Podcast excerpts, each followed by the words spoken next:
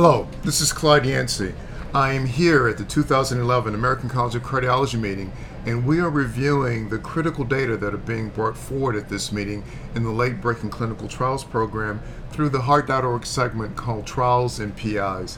I'm happy to be joined today by Sanjeev Jolly, another important PI who has contributed nicely to the flow of information at this meeting.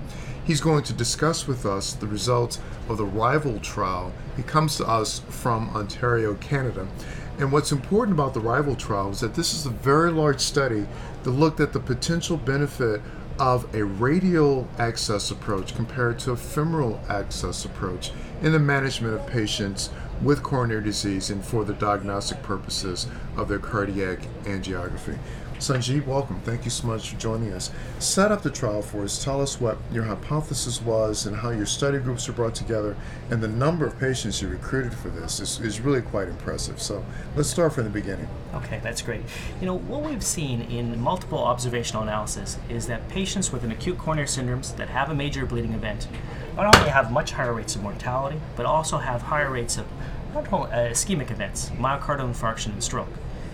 And of course, cause and effect. That, that's the question, or is it just an association? Right. And we uh, followed this up with a meta-analysis of radial versus femoral trials, where we, sh- we, we showed that radial access appeared to reduce major bleeding quite significantly, and there was a trend towards reduction of death and ischemic events. But we felt that a really a large randomized trial was needed to, to really test this hypothesis. Sure.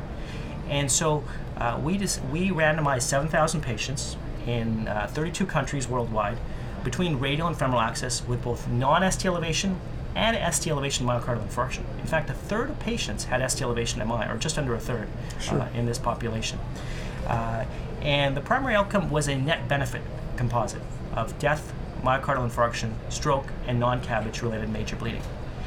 And uh, the primary outcome was actually not statistically different between the two groups 3.7% versus 4%. Um, the rates of death and MI stroke were not different. There was a trend towards reduction in non CABG major bleeding, uh, but this was not statistically different. What we did find was that there was a more than 60% reduction in major vascular access site complications, and that's large hematomas, pseudoaneurysms requiring uh, closure, mm-hmm. arteriovenous fistulas, uh, or surgical access site repair. So let's pause for a minute because lots of information there. Yes. Thank you for doing such a terrific job of summarizing it and bringing it to the attention of the viewers on heart.org. So, what we're talking about is looking at the value of changing the traditional approach from the femoral access site to the radial site. Many labs are doing it currently.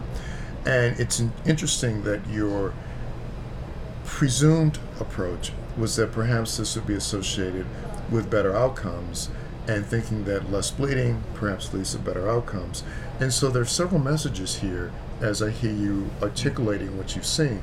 On the one hand, without question, less morbidity associated with the radial approach compared to the femoral approach, but not so clear evidence that we are modifying the outcomes that relate to the important things like death and stroke after an AMI or a non-ST segment elevation MI. Is that really the gist of where we're going with this? I, th- I think so. I mean, I think the, um, the primary effect is on local vascular complications.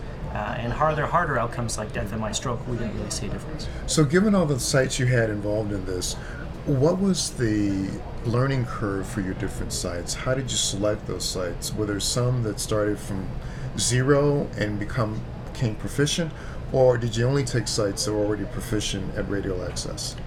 So I think that's a very good question.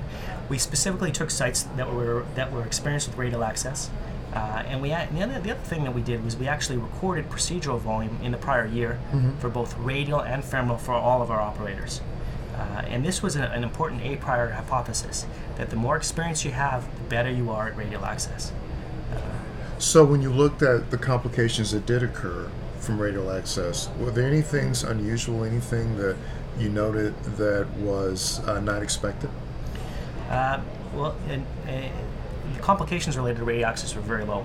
Okay. And in fact, we looked for complications such as compartment syndrome. Sure. And out of more than 3,000 patients, or 3,500 patients, we didn't have a single case of compartment syndrome.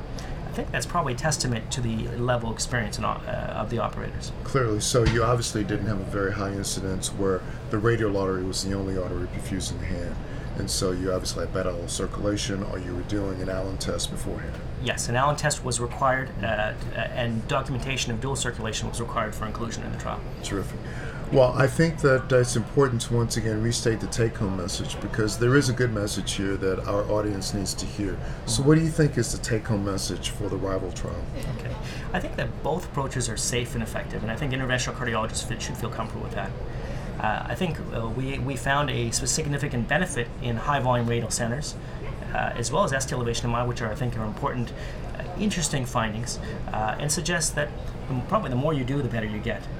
Uh, and finally, you know, both patients and clinicians may choose to increasingly use the radial approach because of the reduction in, in vascular complications and the similar PCI efficacy. So this is very important. So it sounds like we have more than one choice. We won't modify the hard outcomes necessarily, but morbidity should be advantaged. And once again, the patient and the physician can determine what approach suits them best for the given circumstances they're facing. I really appreciate you delivering this information. It's been a pleasure to speak with you. This is Clyde Yancy here with Sanjeev Jolly talking about the rival results as part of our series on the heart.org trials and PIs. Thank you for your attention. I hope this has been informative.